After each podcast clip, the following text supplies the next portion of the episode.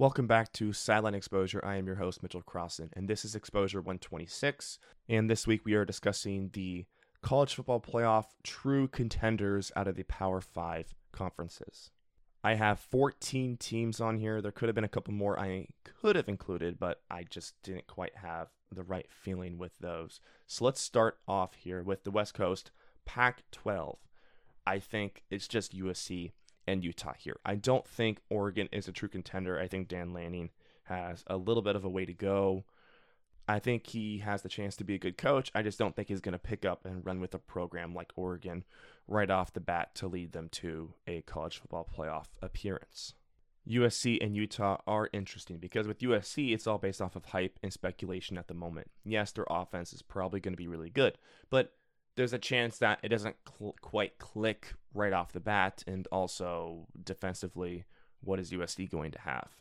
Then with Utah, obviously, Pac twelve champ, had a really good year last year. They're bringing back their quarterback, Cameron Rising. People like Utah. I'm not as quite high on Utah as other people are, but if you look at Utah's schedule, and I got it pulled up right in front of me, let's just go through this quickly here.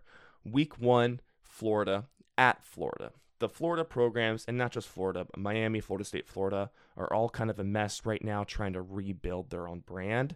I don't think Utah loses this game here, but I'm not giving them, you know, a huge chance to win, right? Florida could pull out this upset. And look, it's going to be on the road, week one, fresh teams, no momentum has been built yet.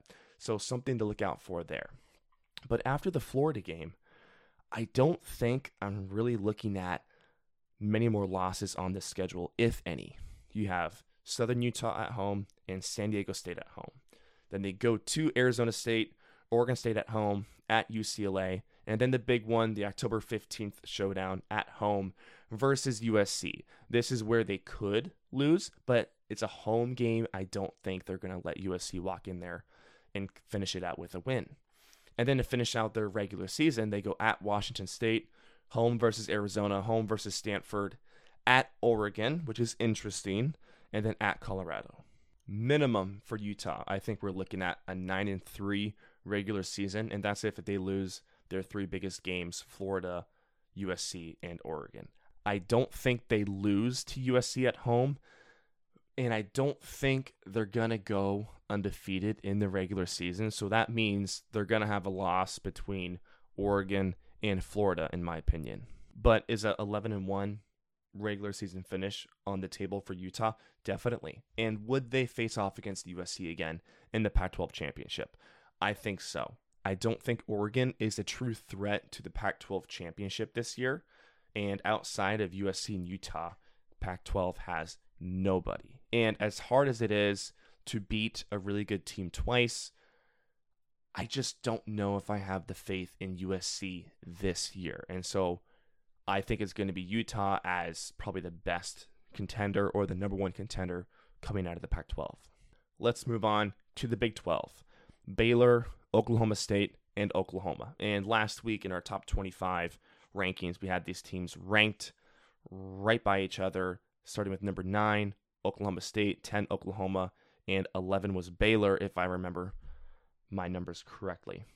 But we're at a point here where the Big twelve is completely wide open, and the returning Big twelve champ Baylor has rebuilt their program, and they look pretty good.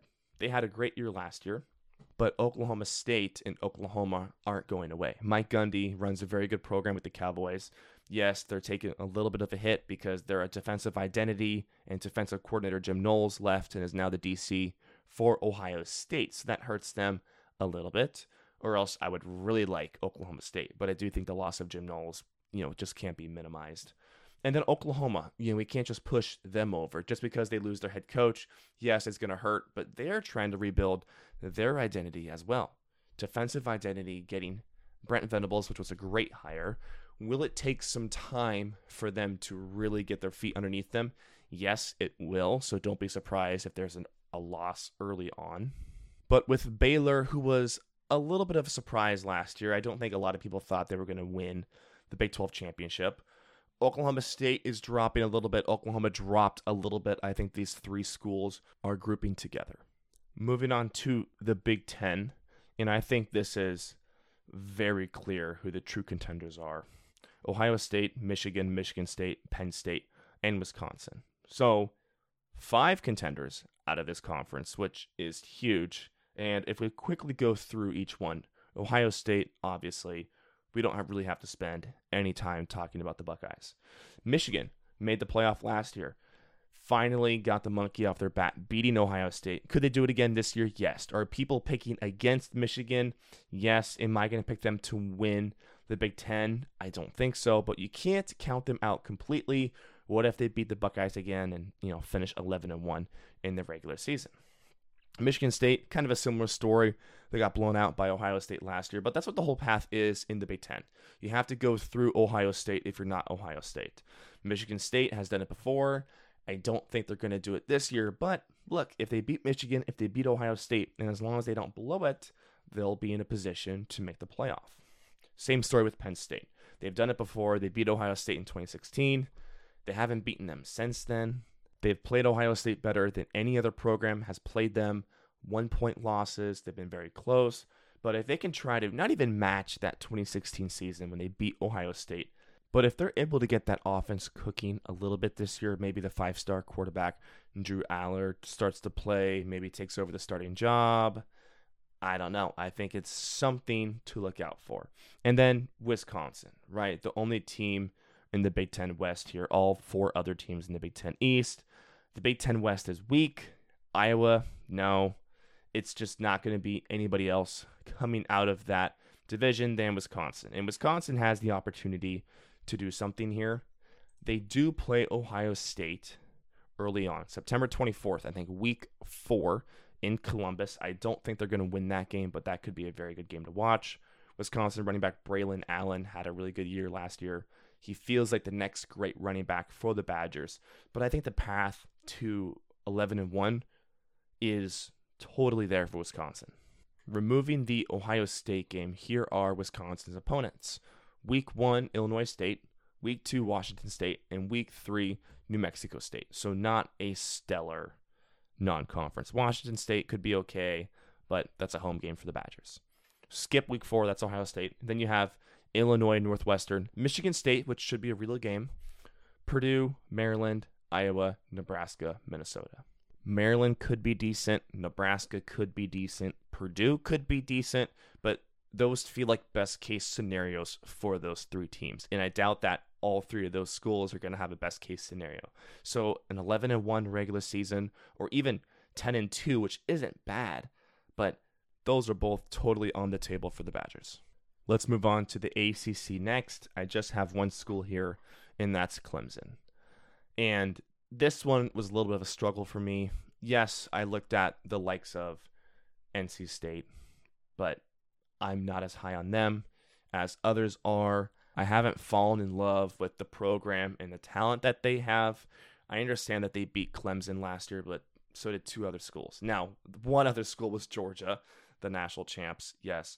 But if Clemson is bad to the point where they're not the best team in the A C C, and let's say it is N C State, we could be looking at a world, in my opinion, where the A C C and N C State, or whoever the A C C champ is, is left out, if not Clemson.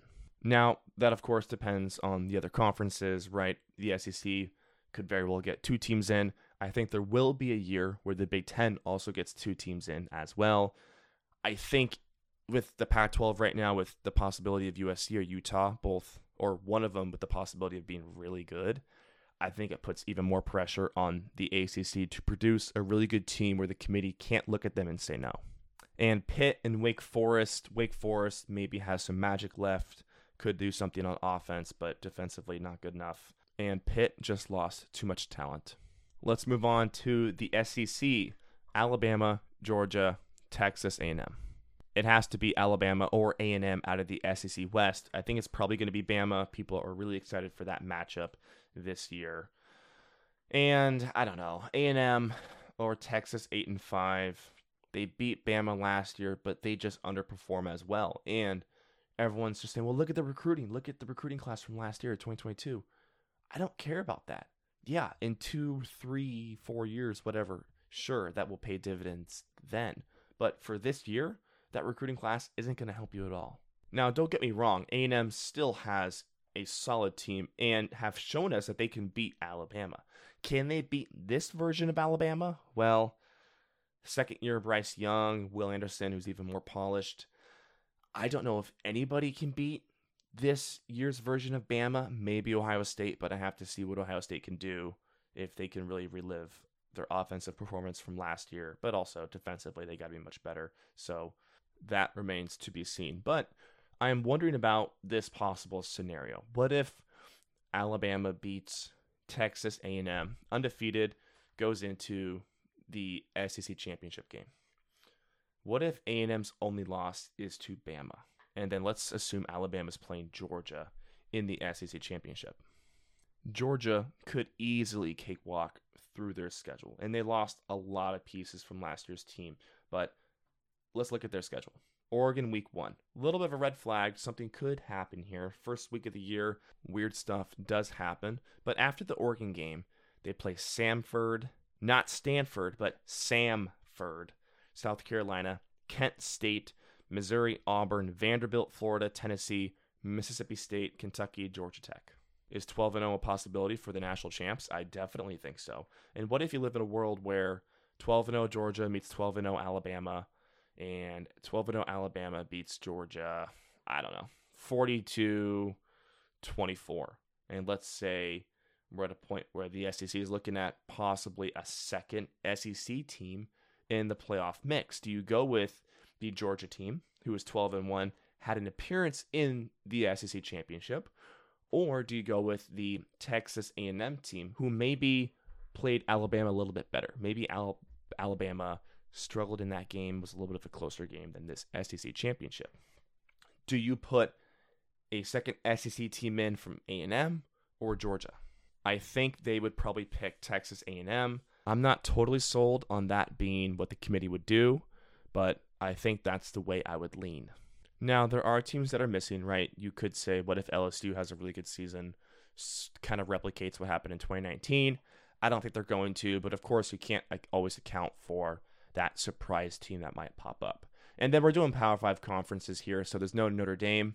I think Notre Dame has a real shot. I mean, of course they do. They're always in the playoff mix every year, if they're not at least making it. I think Marcus Freeman has a little bit of time to go to build up his program. Now, look, I think he's going to be a really good football coach. I just think it might take him a little bit of time. He's a young guy, so let him build his roots, set his roots, build up his program a little bit, and then I think Notre Dame has the opportunity to be really good. That will conclude this week's episode of Sideline Exposure. Go ahead and hit us follow on our social medias at Sideline Exposure on Facebook, Instagram, and TikTok, and then at Sideline Expose on Twitter. Exciting stuff. College football is just around the corner. Thanks for listening, and as always, go Bucks.